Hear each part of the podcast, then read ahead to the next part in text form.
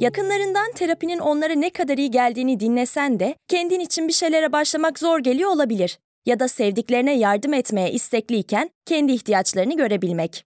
Hayvel, uzman psikologlarıyla kendi ihtiyaçlarını bulmanda sana destek olacak. Terapi yolculuğuna başlamak için detaylı bilgi bölümün açıklamalarında.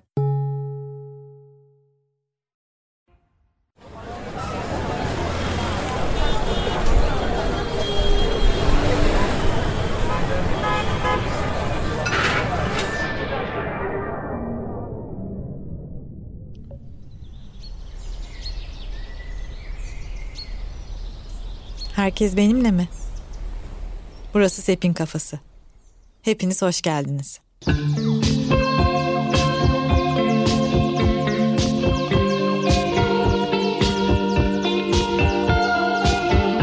Ya şunu soracağım.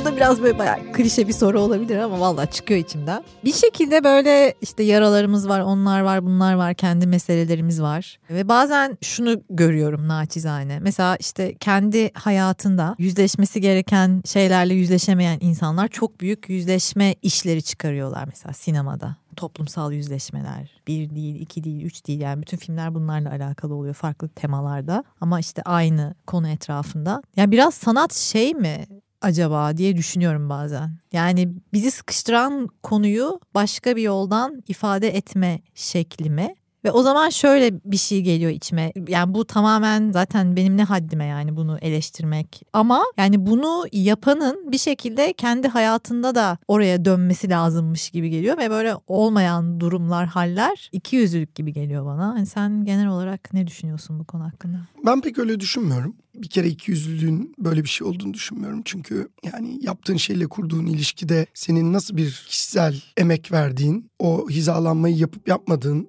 kişisel ev ödevini ne bileyim kişisel yüzleşme diyelim ya da kendi meselelerine bakma işini yapıp yapmamanla anlattığın hikayede onu yapıp yapmaman arasında bir bağ olduğunu düşünmüyorum. Bu kimilerinin içgüdüsü olarak zaten yaptığı bir şey öncelikle. Diğeri de o işleri işte diyelim ki büyük filmler yapıyor adam ama işte ailesiyle arası kötü kötü bir baba falan. Bunun bir hipotez olduğunu düşünüyorum. Yani tanımıyoruz o insanları. O insanların gerçeğini bilmiyoruz. Yaptıkları filmleri biliyoruz sadece. Bunlar üzerine düşünmemeyi seçmiş olabilirler. Yani örneğin Polanski'nin röportajlarının hepsini hemen hemen izledim galiba. Annesinin Auschwitz'te alınmasından tut da Sharon Tate hikayesine, oradan geldi 14 yaşındaki kız hikayesine kadar ki bütün konularını analiz etmemeyi seçtiğini söylüyor. Ama kendi hikayelerinde şeytanla, işte kötülükle, karanlık tarafla ilgili şeyler seçmiş hep bunun bir bağı var mı diye soruyorlar. Bununla ben ilgilenmemeyi seçiyorum diyor. Çok haklı. Çünkü bu retrospektif bir bakış. Yani geri dönüp benim senin onun işleri hakkında söyleyebileceğimiz, onun işlerinin kendi hayatıyla kurduğu paralellik üzerine söyleyebileceğimiz bir şey ama dışarıdaki insanın yapabileceği bir şey. Yapan insanın bu ödevi yapıp yapmaması kendi bileceği şey. Önemli olan şu bence. İki yüzlülük üzerinden gideceksek yani işte samimiyet diye bir kavram var ya. Ben o gün orada elimden geleni yaptım mı? Bunu yaparken kendime dürüst müydüm? O hizalanmayı bir şekilde buldum mu? Olduğum insan olarak. Yani olduğum insan işte babasıyla yüzleşmeyi seçmemiş insandı. Ben de oradaydım ama kendimi tamamen verdim mi? Tamam verdim işte bitti. Bence tek hizalanma bu. Yani haysiyetle ilgili bir şey bu. Ben kendimi orada verdim mi? Anlatabileceğim, anlatmak istediğim şeyin içinde tam olarak var mıyım? O tam ne? Onu kimse bilemez çünkü dışarıdan gidip hani ya kardeşim sen kendi meselelerini daha çözmedin ama nasıl bunları anlatabiliyorsun deme hakkı kimsenin yok. O hikaye bana ulaştı mı ulaşmadı mı? Ha ulaşmıyor çünkü sen kendi meselelerini çözmemişsin. Okey o bir yorum olabilir ama yine sondan geliyoruz. Yani izleyicinin ya da eleştirmenin yapabileceği bir şey bu. Yapan insan, işiyle uğraşan insan o yöntemi kendisi buluyor ve seçiyor. Ben onu deşmeyi seçenlerden olabilirim ya da hiç oraya bakmayan bambaşka bir yerden onu bulan adamlardanım belki de. Buradaki hikaye şuna bağlanacak. Sen o hikayeyi anlatmayı seçerken zaten kendinle ilgili bir bağ kuruyorsun. Yani neden durup dururken 6 ayını, 1 yılını, 3 yılını bu hikayeye verdiğini zaten aslında anlatıyorsun. O yüzden orada bir ikiyüzlülük asla yok. Tanınmamışlık, kendini tanımamazlık olabilir. Evet ama sonuca yansımıyorsa ya da başka türlü yansıyorsa kimin umurunda yani? Pek oraya takılmıyorum ben. Biraz bence daha rahat konuşuyorsun çünkü sen kendinle uğraşan bir adamsın. Yani ben bunun birazcık da şimdi linç yemeyeyim ama yani yiyebilirim. erkeklik meselesi olduğunu da düşünüyorum. Bu söylediğimin çok erkeğe dair bir şey. Yani Türkiye erkekliğine dair bir şey olduğunu düşünüyorum. Ve aslında sen Türkiye erkekliğinden çok uzak bir profilsin benim gözümde. Nasıl bir Tabii. yerden böyle olduğunu düşünüyorsun? Biraz da merak ettim çünkü. Yani Ozan'ın anlattığı daha böyle mesafeli bir yerden. Senin erkekliğe karşı bağladığın yer nasıl? Yani ben Türkiye'deki yaşamın.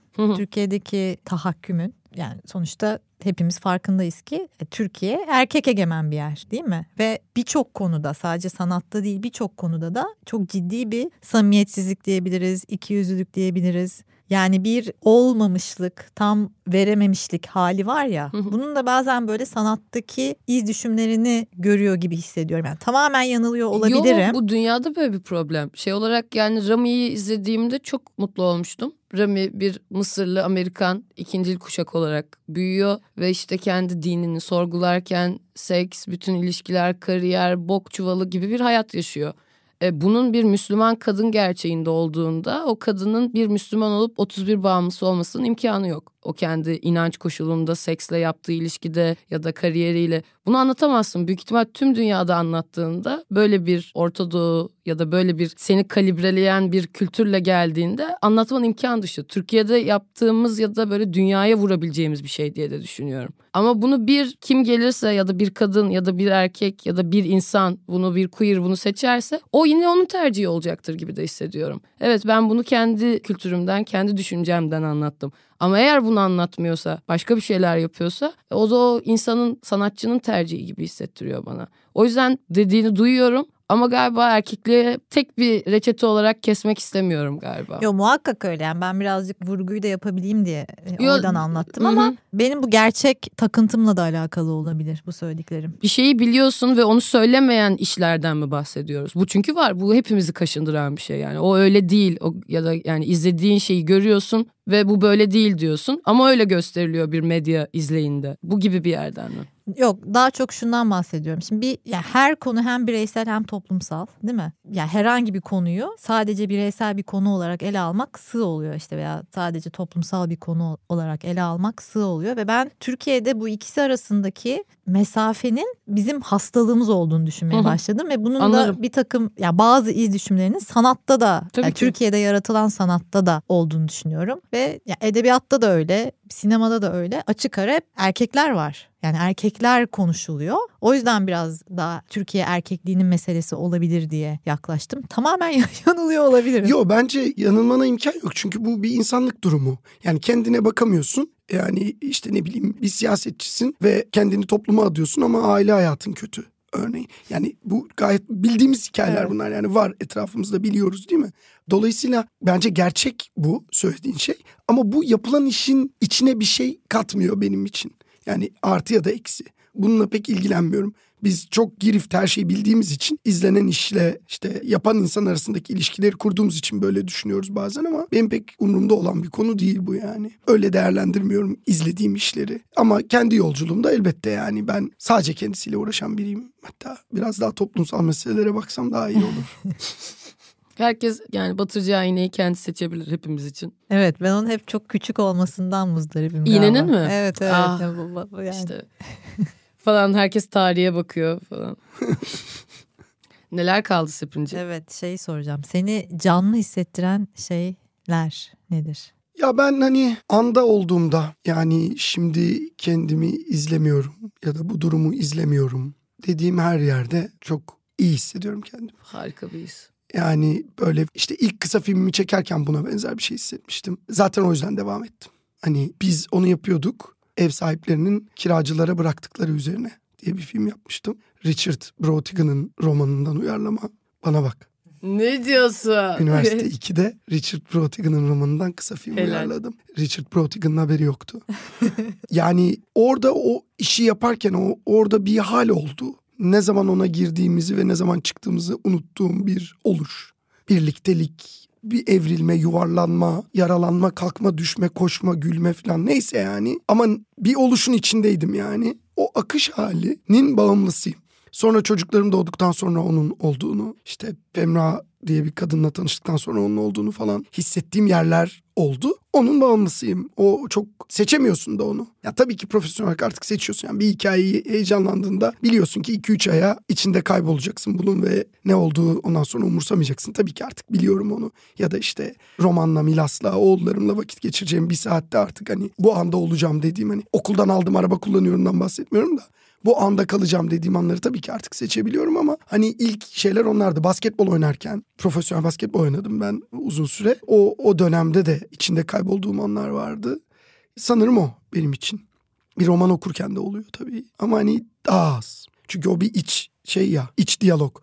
Yani orada okuduğun kelime seni bir yere yolluyor. Sen oradan başka yere gidiyorsun sonra başka bir şey hatırlıyorsun. Okuduğun sayfayı unutuyorsun geri dönüyorsun falan. Yani meta bir an var orada. O yüzden çok anda kalamadığın bir şey aslında roman okumak. Film izlemek. Onlarda pek aslında anda değilsin. Filmin içinde kayboluyorsun elbet ama o kaybolma seni bir yere götürdüğü Evet, için. evet. Yani bir zaman yolculuğu mu yapıyorsun? Bir kıyas yolculuğu mu yapıyorsun? İşte neyse. Ama diğerleri yani bir şeyin yapma hali, icra, işte anda olma beni tamamen iyi hissettiren bir şey. Yani pretty much 24 saat, 24 saatin tarif ettin. Devamlı canlı hissediyorsun sanki. İki çocuk olduğu için Evet, hayatımda evet. evet. yok. Tabii ki öyle değil. Yok. Çünkü Evet. o hani işte o dört tane zindan diyorlar ya işte ben şöyle biriyim yolculuğu. İşte bu şöyle olmuştu zaman yolculuğu. Bu doğru bu yanlış eleştirel yolculuk. Ondan sonra bir de işte kıyas. Buna göre şöyle şuna göre böyle. Onların içinde esas kayboluyorsun Evet, bence. evet. Onları istemediğim onların olmadığı anda mutluyum. O da az bir süre aslında. Şimdi şey soracağım. Tam YouTube kanalıma hoş geldiniz sorusu. ya o zaman bir 24 saat yani 24 saatte bir uyuyorsun belli bir kısmında da nasıl geçiyor günün? Yani film çekiyorsan farklı belki bu aralar nasıl geçiyor günün? Yani ben biraz rutin seven ama rutini sürekli değiştiren biriyim. Dolayısıyla günümün nasıl geçtiğini aslında mesela birkaç ay önce yeni yıl rezolüsyonlarında bir planlama yaptım. Hani bu sene bir rutin kuracağım diye bir rutinim var şimdi. E, haftalık bir rutin bu. Yani ritmi hafta belirliyor gün değil. Onun içinde bir şeylere zaman ayırıyorum ve tekrar etmeye çalışıyorum rutini. Çünkü yaptığım iş rutinin çok dışında ya. Yani sabah Evet. kalkıp hep gittiğim yer aynı olmayabiliyor ya. Yani bir gün ormana gidiyorum, bir gün Söke'ye gidiyorum, bir gün Rize'ye gidiyorum filan. O yüzden de rutine dönmek istiyorum ki bir merkezim olsun. Onun gibi o yüzden haftalık bir rutinden bahsedersek hani onun içinde işte spor var, okuma zamanı ayırma var. Mesela izlemeye hala yeterince adam gibi vakit ayıramıyorum. Adam gibiden kastım perşembe günleri şu saatte şunu izlerim diyemiyorum yani. İmkansız. Onu demediğin zaman ama şey var. Aslında bir bakıyorsun bir hafta hiçbir şey izlememişsin Evet evet. ve geri dönüp ya ben bunu sevdiğim için aslında bu işlerin içindeyim dediğin bir böyle bir suçluluk hissi var yani. O bir eksik. Onun dışında hani yani haftalık rutinimi anlatayım mı emin değilim. Yani. Yo, Çok değerli yok. bir şey değil. O yüzden de Ee, zaten şey yani ama hani röntgencilik de olmasın. Bir gereksiz. rutin kurmak ve onu tutmak üstüne çabalıyorum. Hayatımın diğer kısmında çok rutinden uzak olduğum için. Terapiye başlamak, içinden çıkamadığın döngüleri kırmak, bazı yanlış bulduğun kararlarını değiştirmek ve kendinle beraber daha huzurlu bir yaşam inşa etmek için atabileceğin en değerli adımlardan biri. Hayvel ile yoğun yaşam tempona uyum sağlayarak online terapi seanslarını takvimine göre ayarlayabilirsin. Bini aşkın uzmandan sana en uygun terapisti seçebilir, podb10 koduyla indirimden yararlanabilirsin. Detaylı bilgi açıklamalardaki bağlantıda. Peki böyle bir sanatçı olarak işte kendine date gibi bir şeyin var mı? Hoş iki çocuk dedin. Bu aslında böyle merak ettiğim bir şey. Rutinin arasında hani kendine date'e çıkıp hani ya o zaman bugün bir eğlenelim be falan gibi bir şey oluyor mu? Evet.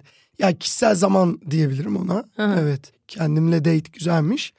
Kişisel zamanım evet mümkün olduğunca rutinin bir parçası aslında. Ha süper. Yani giriş çıkışlarında rutinlerin Çok iyi. biraz ritüele benzeyen bir şey aslında.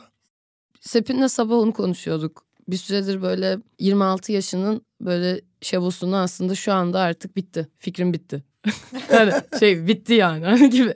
Çünkü böyle artık tencereyi sıyırdım. Bütün üniversite, lise falan hayallerini sıyırdıktan sonra ve kendimi dürtüyorum. Şey o ne yapmak istiyorsun falan hiçbir şey gelmiyor şu anda aklıma. Galiba biraz o date'lere çıkara çıkara galiba. O yüzden de biraz sorduğum bir şey. Ya bence bir geçiş zamanına kimse önem vermiyor. Yani programı her şeyi şey yapıyoruz. Şurada yapılacak. Bu saatte başlayacak, bu saatte bitecek. Aslında o, o saatte başlayıp bitmiyor. Onun bir geçişi var. Senin yetişkin programındaki oryantasyona Ah, evet, referans öyle. vereceğim yani. Bir oryantasyon şansı kendimize vermiyoruz. Girdik başladık bitti falan diyoruz. Aslında vücut, halimiz, uyaranlar, tempo neyse aslında o hizalanmayı bizden istiyor. Bir bekle bir dakika dur. Şimdi işte bu podcast kaydını yapacağızın önünde o sokaktan gelmenin az önce işte park yeri buldum bulamadımın üstünden gitmesi gibi daha geniş bir zaman üniversitenin bitirilmesi bir romanın bitmesi falan. Bunların o hani ben yani çok fazla İngilizce kelime kullandım özür dilerim ama başka türlü düşünemiyorum. Çünkü senaryo yazarlığında benim senaryo doktorum Amerikalı. O yüzden İngilizce çok var hayatımda. Orada bir buffer zone aslında bir tampon bölge var. Onları kendimize aslında ritüel haline getirmemiz gerektiğini Evet. düşünüyorum. O clean up işte temizlik zamanı. Buffer'ı biraz öyle an, Evet anlıyorum. aynen yani. yani bir dur ya bir bekle bakalım bir geçsin şu şey hani az önce yaşananların etkisi ya da üstüne düşün falan. Onlar bence daha değerli hale geliyor yavaş yavaş. Hani öbür türlü çünkü yapma etme zamanları herkesin planı belli yani. Hani işte pazartesi gideceksin şunu yapacaksın. Salı bilmem nereye başvuracaksın. Esas o da sana ne oldu? Onları yaparken yaptıktan sonra yapamazken sana ne oldu? Oraya zaman ayırmıyoruz. O esas zaman. Seni yapan, bir sonraki tutkunu belirleyen esas zaman o. Bence ritüel esas öyle olmalı. Kesinlikle bu doğru. Oryante olmak tekrardan hayatla bağlanmak bir şeyi kaçırıyor hissiyatında. Çünkü kafan gömülü hiçbir şeyle ebele öbele falan diye geçip Bir de gidiyor yani. sürekli kaçırıyoruz zaten yani. Hiçbir şeye yetişme imkanımız yok. Oraya girdik mi bittik yani. Evet. Bu gündelik hayatta işte geçişleri kaçırınca hayatın büyük geçişlerini de çok büyük kaçırıyoruz. Hı. Yani mesela eskiden ergenliğe geçiş diye bir konu varken şu an lafı bile geçmiyor. Ergenlikte doğuluyor falan gibi bir şey oluyor. Ee, işte aynı şey doğum için var, ölüm için var. Yani bunlar da böyle çok hızlı geçiliyor ve bence çok ciddi yani yara bırakıyor insanda. Tabii. Ama işte gündelik hayatta bile yapmadığımız bir şey. O yüzden o pratiğimiz de yok. Öyle. Evet yani illa yarada olmasına gerek yok. Hani dönüştürücü bir gücü var. Yani başarının, başarısızlığın, yasın, kutlamanın. Ona bir vakit Evet. vermek gerekiyor. Oysa bizim için o event, o olay bittiğinde bitti sayıyoruz. Evet. Esas ondan sonra başlıyor. Sinema ile ilgili bir şey söyleyebilirim. Burada çok beni böyle paylaşmaktan mutlu olduğum bir şey. Duygunun oyuncunun içi olmadığını söyleyen bir ekole inanıyorum ben. O da ne demek? Biz bir iş yaparken aslında duyguyla yapmıyoruz. Bir iradeyle yapıyoruz. Duygu izleyicide çıkıyor ortaya. Yani oyuncu oynuyor sahneyi. Hangi duyguyla oynadığının aslında hiçbir önemi yok. Çünkü biz onu seyircide uyandırmak için yapıyoruz değil mi? Dolayısıyla sen yapman gerekeni yapıyorsun oyuncu olarak. Yönetmen de yönetmesi gerekeni yönetiyor. Yazar da orada bir duygu parametresi kuruyor. Onu da isteklerden kuruyor yani. Ve duygu biz oynadıktan sonra sahneyi oluşan şeyin adı. Anda olmuyor yani. Bunu anladığında çok şey değişiyor bizim oyunculuk ekolünde çalıştığım e, insanlarla. Yani aslında sen buraya Sepin'e bir şey anlatmak için geliyorsun. Bir duygu varsa da o onunla birlikte geliyor. Sen sadece anlatmaya çalış kendini. Sonra Şevval'de bir duygu bu sahneden çıkacak.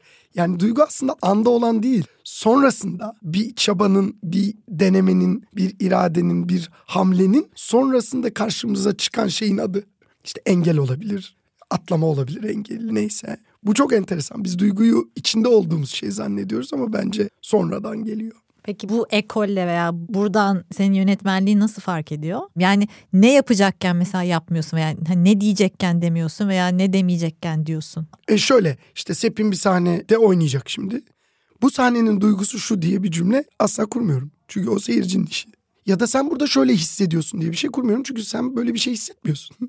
sen Sepin'sin buraya geldin önünde ezberlediğin laflar var. Karşında oynayacağın şevval var.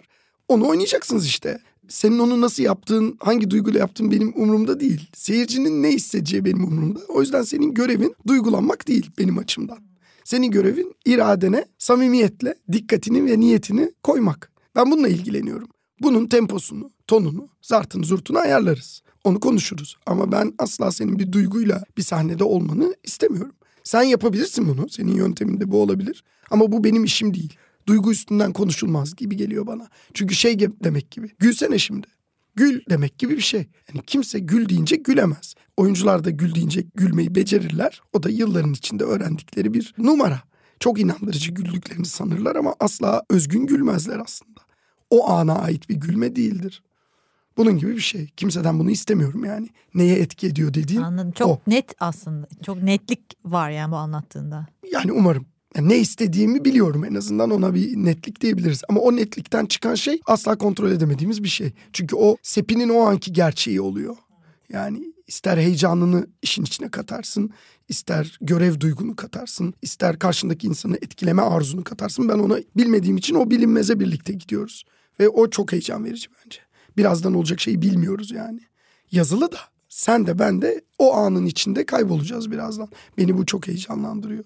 Şimdi seçimler geliyor, seçimlerle yatıyor, seçimlerle kalkıyoruz. Bu aslında çok absürt bir şey. Çünkü bütün her şeyi etkilemiş vaziyette. Yani Türkiye her zaman her şeyi etkiliyor. İşte geçenlerde gene hangi kayıttaydı hatırlamıyorum da bu Stephen Jenkins'in işte gelecekti bir ara buraya tamamen seçime göre bir program etrafında konuşuyorduk ve böyle bir yerde şey dedim Steven'a. ne kadar saçma bir şey ya bu yani senin Türkiye'ye gelişini Kanada'dan Türkiye'ye gelişini daha o zaman 14 Mayıs tarihi belli değildi işte seçim yapılacak mı, ertelenecek mi? Tamamen onun etrafında program yapmaya çalışıyoruz ve yani o kadar alışmışız ki bize normal geliyor ama aslında hiç normal bir şey değil. Yani bu basit bir örneği ama Türkiye yaptığımız her şeyi etkiliyor. Gene böyle belki çok klişe bir soru olacak ama istediğin yerden cevapla. Yani Türkiye'de yaptığını Türkiye'de yapıyor olmak nasıl geliyor sana?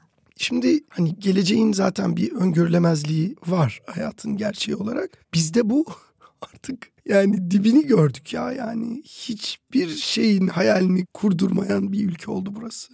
En acısı bu yani. Geleceğe dair bir umudu geçtim. Bir planlama yaparken bile. Ya konu seçim değil. Konu her an evet. siyasetle sokağın kendi gündelik hayatımızın siyasetle kurduğu ilişkinin bu kadar kısa ve mesafesiz olması. Yani kocaman bir aile burası ve o akşam yemeğe baba gelecek mi gelmeyecek mi ye göre hani bir şey konuşuluyor. Baba şöyle dedi, dedi demedi. Yani bu baba burada Recep Tayyip Erdoğan'dan bahsetmiyorum. Siyasetin kendisi. Bu ailenin babası ve yani o otoriter hani toksik baba yani hani böyle eski algıdan bahsediyorum. Yemeğe gelecek mi? O yemeğini böyle sever mi? İşte bakalım o ne diyecek. Bir karar veriyorsun bakalım ona bir soralım. İşte bilmem ne istiyorsun bakalım o ne diyecek. Orada bir öyle bir figür var. Her şeyi o belirliyor yani. Odamıza geçip kendi başımıza bir şey yapamıyoruz yani. Ya da arkadaşlarımızla bir program evin dışında yapamıyoruz falan. Böyle baskıcı bir babanın evdeki ruh hali her şeyimizi belirliyor yani. Korkunç bir şey. Bu negatif kısmı burada yapıyor olmanın. Pozitif kısmı da bence burada garip bir şey ama burada olmanın aynı bu doğrudanlığı gibi yaptığımız hikayelerin gerçeğe dönüşme kısmında yani gerçekleştirilebilirlik kısmında da çok inanılmaz bir döneme denk geldik yani. Hani üniversitede iki film yapılıyordu yılda. Yılda Türkiye'de iki film yapılıyordu. Ben geçen sene iki film yaptım. Şimdi bu da her yerde olmuyor işte.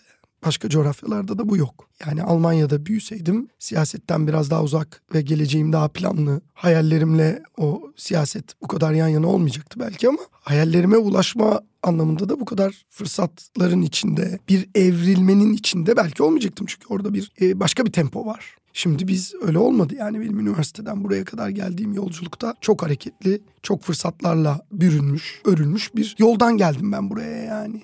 Tabii ki yeteneğim ve kim olduğum bu fırsatları değerlendirmeme sebep verdi ama yani sadece rakamlara baktığımızda bile benim yaptıklarımı boş verin. Türkiye'nin kat ettiği mesafeye bakın. Bu mesafede yani az değil. Çok sağ ol bu arada güzel sohbet için. Teşekkür edeceğim ayrıca ama yani son dediğin biraz bence bizim neslimize dair bir şey. Yani inşallah benim inşallahlarla falan konuşmaya başlayınca bazen benimle dalga geçiyorlar. Yani işte Şevval gibi daha genç arkadaşlar için de aynı fırsatlar hep olsun. Yani biz bence dediğin gibi ben kendim için de aynı şeyi çok hissediyorum. Bir böyle fırsatlar denizinden de yürüdük yüzdük neyse. Ve ne yaptığımız şu an neler yapabildiğimiz çok o bize sunulmuş yani Türkiye'nin bakir bir halden işte bugüne gelişindeki fırsatlar denizi bize yardımcı oldu gibi geliyor. Yani ben kendi adıma konuşayım, senin adına konuşmayayım. Anlatabiliyor muyum Yo, çok haklısın. Bu aslında bence sadece dönemsel ve fiziki bir şey. Evet. Bahsettiğimiz evet. şey. Yani Orta Doğu'da bu dönemde bazı şeyler denk geldi evet. bizim evet. kuşağımıza. Konu tamamen bu yani. Evet. İnternetin bulunuşu ile başlayıp evet. bir evet. sürü örneğini verebileceğim bir sürü şeyin ortasına biz denk geldik daha kurulu, daha statik ülkelerde bunlar daha yavaş hayata etki Sağlıklı olan da o tabii ki. Hı hı. Az önce bahsettiğimiz tampon bölgeler sebebiyle de sağlıklı olan o, hukuki sebeplerle de sağlıklı olan o tabii ki. Ama biz o rüzgarın içinde kendi yolunu bulabilme fırsatı edinmiş insanlar olduk bir kuşak olarak. Bunu söyleyebilirim yani coğrafi anlamda bir şey bu. Yoksa Türkiye'li olmakla ilgisi olduğunu düşünmüyorum. Bir macera. Ozan'cığım çok çok teşekkür ederim sana. Gel, o kadar keyif aldım ki. Yaşa. Ben de böyle en son size yemeğe geldiğimde de böyle Pemra bir ara uyutmaya gitmişti galiba Binas'ı. Evet. Öyle bir şey. Böyle bir kısa bir tek başınalığımız olmuştu. Ve Aynen. Ne konuştuğumuzu hatırlamıyorum ama ya ne güzel sohbet ettik olmuştu. Böyle iyi gelmiştim bana böyle anlatabiliyor Yaşa. muyum? Gene aynı hisle gerçekten kalkacağım. Çok çok teşekkür Ben ediyorum. de çok Kırmadığın teşekkür için ederim. geldiğin için de. Estağfurullah. Çok bayla sağ ol. bayla. Yeni filmlerini de vakti geldiğinde diyelim. Zaten devamlı üretiyorsun. Gene izlemeyi istiyoruz. Çok çok sağ ol her şey için. Çok Ben sağ ol. teşekkür ederim. Çok sağ olun. Çok memnun oldum Ozan. Ben de Şevval.